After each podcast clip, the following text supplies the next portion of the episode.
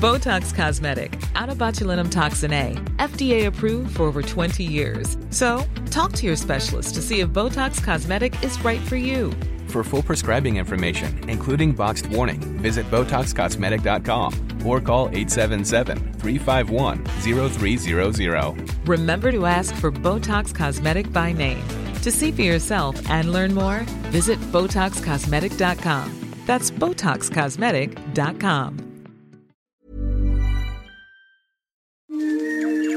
He kōna ipurangi tēnei nā Bird of Paradise Productions mō te reo irirangi o Aotearoa. From emma e at gmail.com to Noelle McSee at gmail.com. Thursday, March 26, 6.46 p.m. Subject line, Thursday as an essential worker. My car is now a COVID-19 decontamination unit. I keep my hospital bag in there. It contains black theatre crocs, my EFTPOS card and ID cards, my letter confirming I'm allowed to be on the streets as a hospital worker, a bottle of hand sanitizer, my little bottle of diaphanous perfume, five pens, and my clear Bobbi Brown lip gloss. I wear exercise gear to the hospital, stuff that into a separate bag and put my scrubs on. I park in the most expensive car park, $40 a day usually, and my heart thrills a little. Surely parking wardens are not essential services. When I get home, nobody is allowed to touch me or anything that's been to the hospital with me. I have a scalding hot shower and rub all my exterior surfaces raw with soap. Then Nico is allowed to give me a cuddle.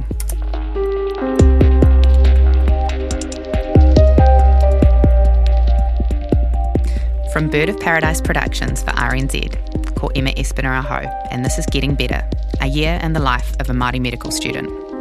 Episode 7, Pandemic. Only us final year students were allowed to stay on the wards during lockdown. The fourth and fifth years had to go home.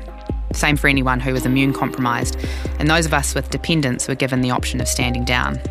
We were only allowed to stay on the proviso that we couldn't be involved with COVID patients, so we weren't taking anything like the same risks as the other health professionals.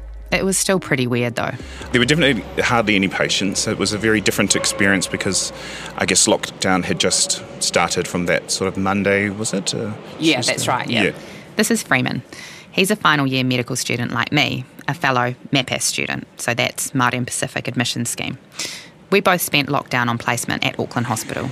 And so less patients were coming in, obviously, because they were a little bit frightened because they probably got chronic illnesses and they felt that they were part of that vulnerable population as well. And fair enough, um, we didn't want to scare them, but we also didn't want them to stay at home.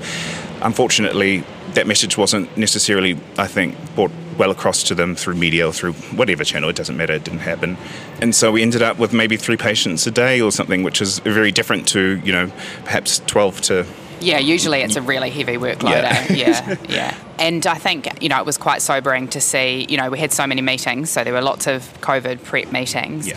which uh, that I felt quite reassured by that personally. But then you see them um, blocking off the COVID ward, you know, and then building the special parts of ICU to host the patients. Like that made it feel really real for me. Very different, yeah. I think too because there were specific um, doctors involved in that, and so if you were on the COVID, you were just you know sticking around your COVID bunch of people, your COVID bubble rather, and the wards are structured such that it's I guess plastered off, and then you've got these tape around and. It looks very sterile and Like a and- bunker. Yeah, yeah. Something you see on the movies that um, It was totally like the movies. It was like Contagion, or yeah, it was pretty surreal.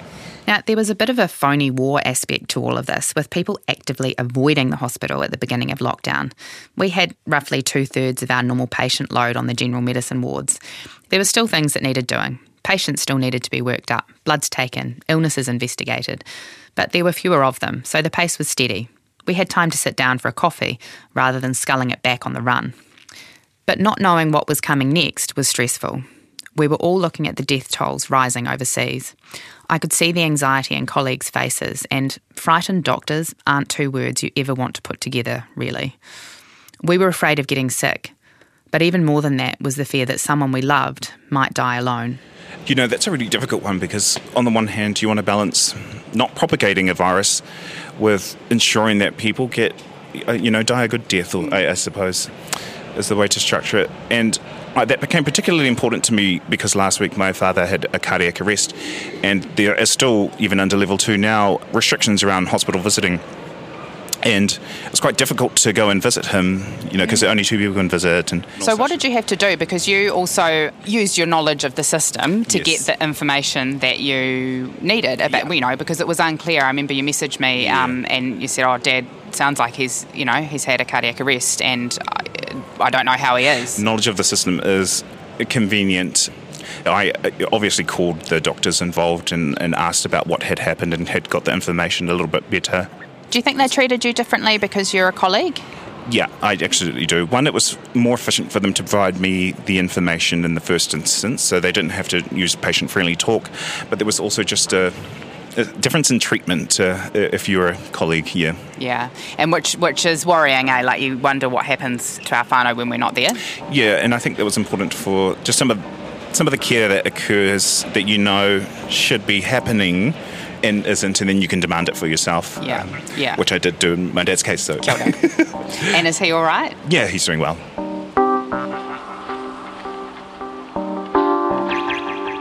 This pandemic made it even more difficult and frightening to navigate a health system that already isn't working as well as it could for Māori.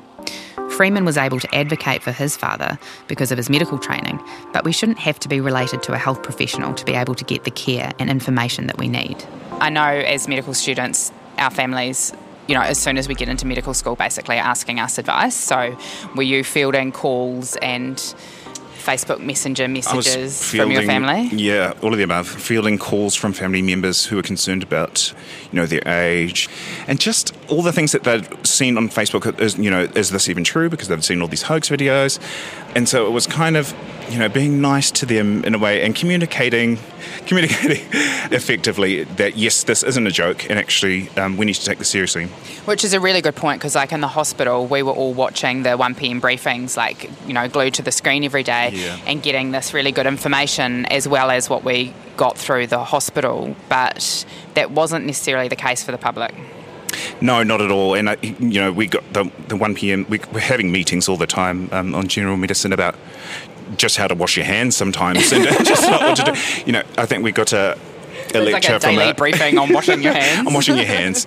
Yeah, and that's like, I mean, back to our patients not really coming in. I think, you know, for Māori whānau in particular, who might not have those, you know, those communication channels we know aren't necessarily as effective for Māori. Um, And I know, like, anecdotally from up north, a lot of the kaumatua were delaying coming in, and also that not wanting to be a burden, you know, yeah, feeling like the health system was was preparing for this big pandemic, and then oh, I've just got a bit of chest pain, I'll just stay at home. I think because I, I monitored Facebook quite religiously during COVID, and something that Ngaroru did, which is uh, Maiui, is uh, communicate really well about COVID. So what the government was communicating was also being reiterated by Ngaroru and in, in a more you know, right, re, fun- like so yeah. they repackaged it for yeah, whānau. yeah, exactly.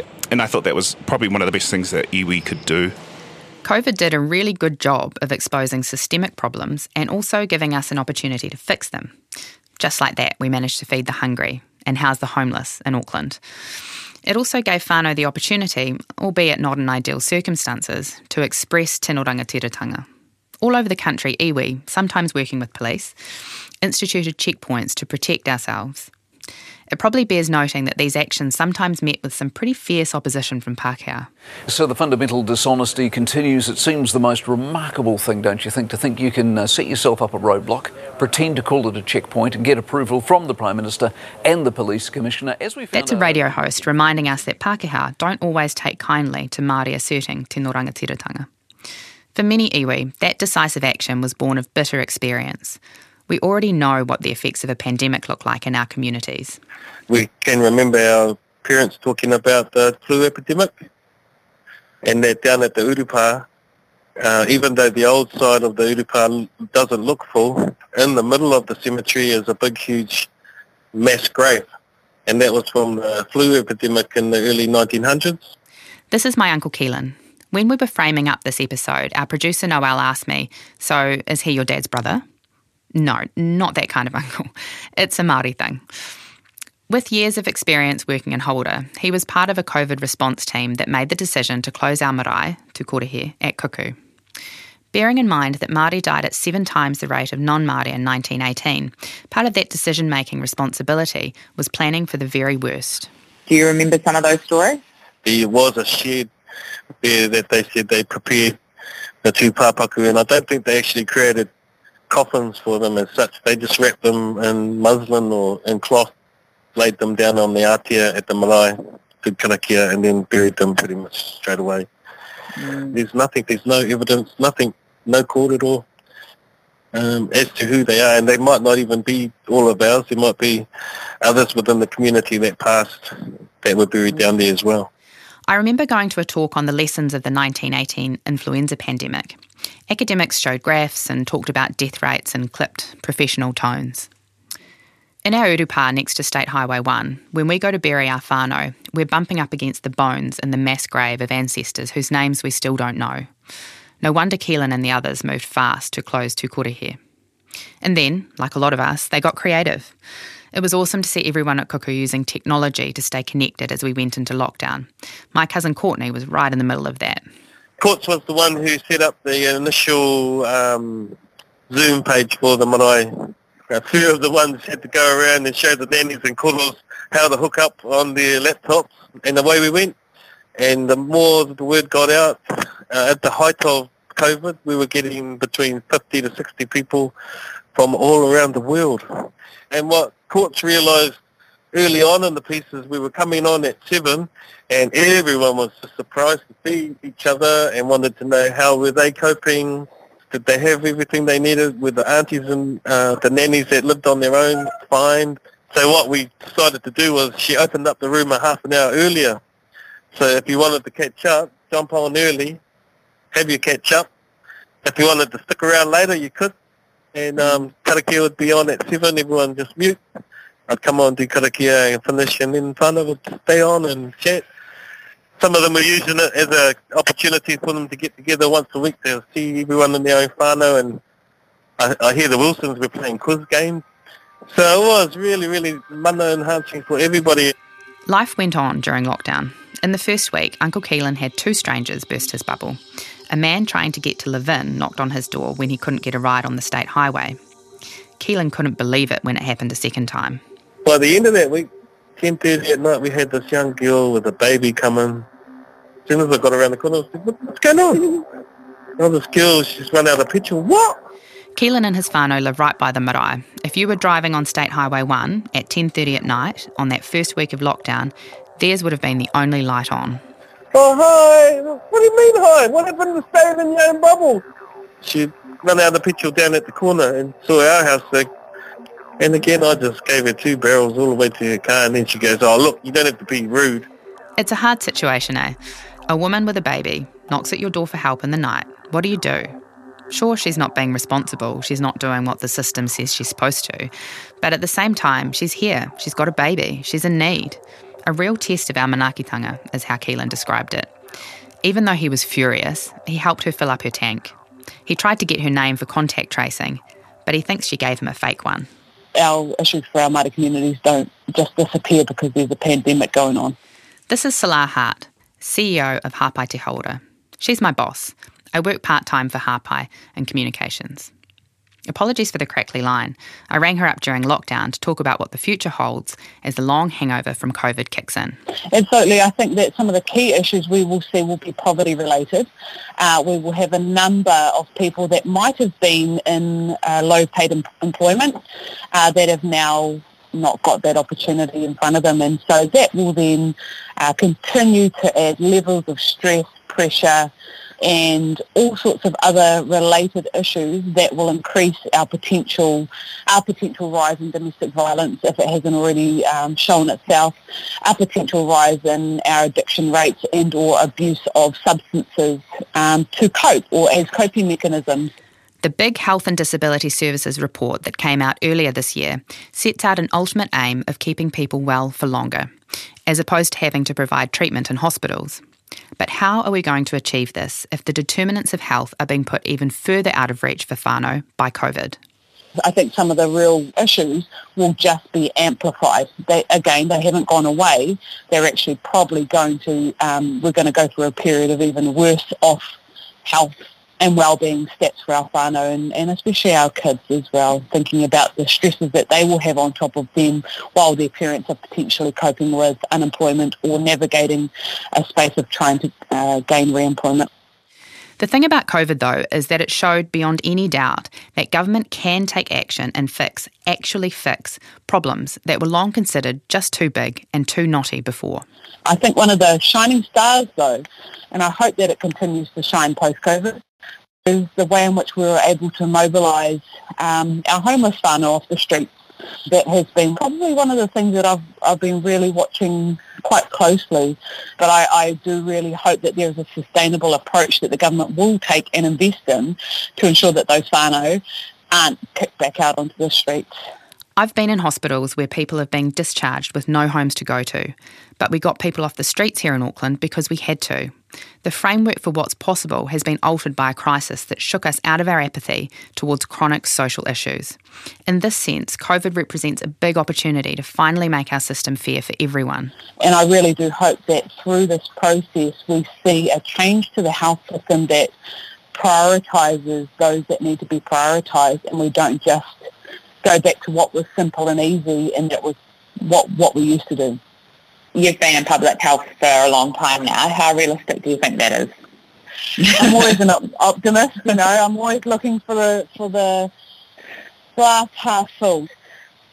We need more Māori public health graduates through, uh, you know, like what I've always said, we need more champions. And I think through the um, establishment and continuation of the Te Rōpū Whakakaupapa Urutā group has really seen some of our public health, Māori public health leaders stand up and, mm. and, and take the positions that they should have always been allowed. And they have been allowed to a certain extent, but I, I want to see more of that. I want to see us be enabled to make our own decisions and to lead out the change that is required. I don't know whether or not we're going to get there in the next wee while, but uh, I will always remain optimistic.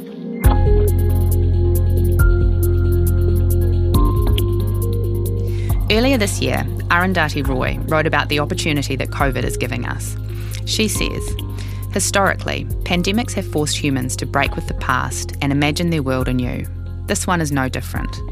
It is a portal, a gateway between one world and the next. We can choose to walk through it, dragging the carcasses of our prejudice and hatred, our avarice, our data banks and dead ideas, our dead rivers and smoky skies behind us or we can walk through lightly with little luggage, ready to imagine another world and ready to fight for it. Of course, Selah sees this opportunity, and of course, she has advice for me. She always has advice, and she doesn't sugarcoat it. Be strong. Don't ever turn down the opportunity to uphold our mana because you are one of us. You represent us in that system. You are one of very few that have the voice that can carry our whakaaro, our uh, kaupapa, and what we know we need, which I suppose is, is probably more of a burden than anything because we have the expectations of you as our connection to unpacking some of the systematic uh, issues that we have within our health system. But in saying that, that is what we're born into. We're born into holding up and advocating for our people. As trainee doctors, we do feel that responsibility whether it's advocating for our own family members or the whānau we meet on the wards. That's the added dimension of studying medicine when you're Māori. It was interesting reflecting on this with Freeman since I've had my tāmoko, like I'm more identifiable to Māori patients, and they're way stroppier with me mm. because they're like, oh, well, you're not, you're not someone I have to, you know, um, kind of look up to in a hierarchy sense. You're, you know, like whānau, okay. and so they yeah. can they can ask a lot more of me, which I think is really interesting because it's not usually our Māori patients who feel confident to ask us for what they want or you know like when you think of the patients that are best at advocating for themselves it's not it's definitely not Māori and I could see that in my dad's case who you know he wasn't even capable of asking for you know effective pain relief and I had to do it for him and he'd only be getting sort of Panadol but it's a, it's a complex case where he's one, not communicating, but two, we're also not identifying that pain to begin yeah, with correct. really effectively. So that's um, our responsibility. As, and as is well he as, sort of a stoic type? He is quite stuck, but you know, it was obviously more comfortable with me to, Mm. Yeah. to, to relay that information. Oh, well, I'm glad you were there for him. Yeah, yes. Yeah. The big health and disability system review that we mentioned earlier covers a lot of the same issues we've looked at in Getting Better, like institutional racism and numerous failings to honour Te Tiriti. It also sees the immense value of kaupapa Māori, Māori-led solutions. But despite seeing all this, it comes up with a fairly mundane solution a plan for a Māori health authority, but with no real sense if it'll be anything other than a bunch of advisors with no power to do anything. The pandemic saw our government act fast to save lives. Why don't they tackle inequities in health with anything like the same urgency? I think that the difference here is obviously that COVID attacks people quite quickly and has a, a high rate of death, as we've seen uh, nationwide. Um, Yeah, so it was like it was acute, right? You know, whereas a lot of the issues that we have, have in you- equity are sort of- chronic. yeah, and so the intergenerational traumas, if you will. Yeah. mm, mm, Um, Um, but it's this thing, it's, you know, like if you can define an enemy and it's one that we can all unite against, then it's easy. But when you're talking about things like institutional where- racism, where, it only affects 14% of the population, it's less likely to. Yeah, to grab hold. Whereas if it were perhaps the other 90% of the population or whatever, Yeah. excuse me, 86, it, then perhaps it might have When we started this, we had no idea that a once in a generation pandemic was just around the corner. But COVID really crystallises the whole point of this series the implicit judgment and apathy around a collective, generations old tolerance of poor outcomes for Māori. Tolerance of the fact that many of us have to get by below the poverty line, that we get sicker than Pākehā, die younger, that we lose our nannies too soon and our koros. We, the collective we, seem to be okay with that.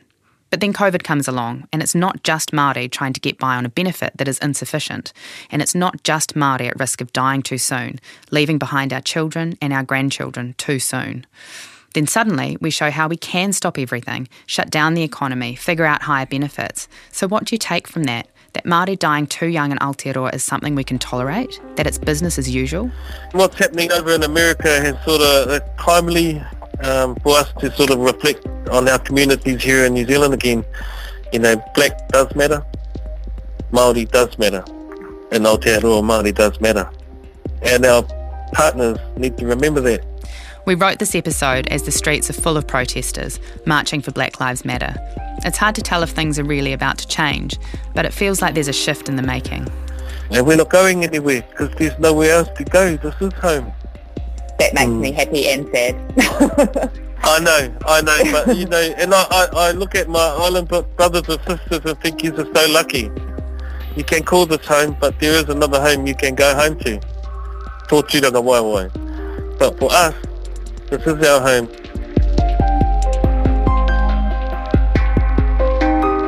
COVID or no COVID, I'm nearly there.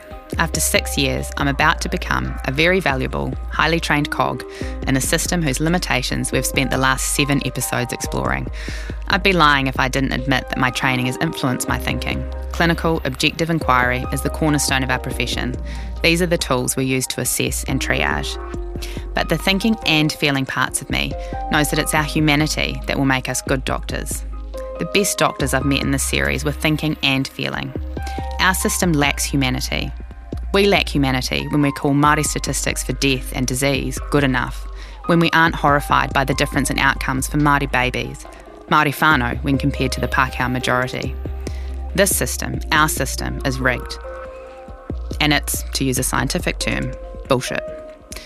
But I'll still stand up when my name is called at the end of this year, accept my degree, and smile for the camera. I'll look forward to joining my colleagues who are committed to doing better for our patients, even within an imperfect system, to join the ranks of us who are dreaming of something better and working every day to bring that dream closer to reality. And I'll be proud to be a Māori doctor.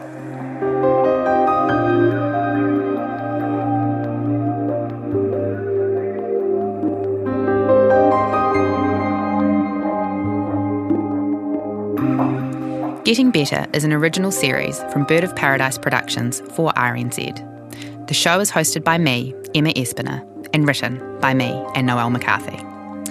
Noel McCarthy was the senior producer, John Daniel was the script editor, and Gabriel Baker was our consulting producer. Sound design and mixing by Andre Upston, music by Pitch Black with thanks to Paddy Free and Michael Hodgson. Our main title graphics and episode illustrations are by Gabriel Baker.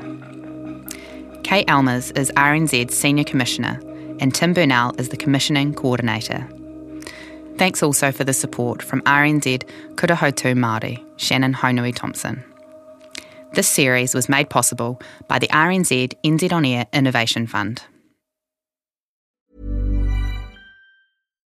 Botox Cosmetic, out of botulinum toxin A, FDA approved for over 20 years. So, talk to your specialist to see if Botox Cosmetic is right for you.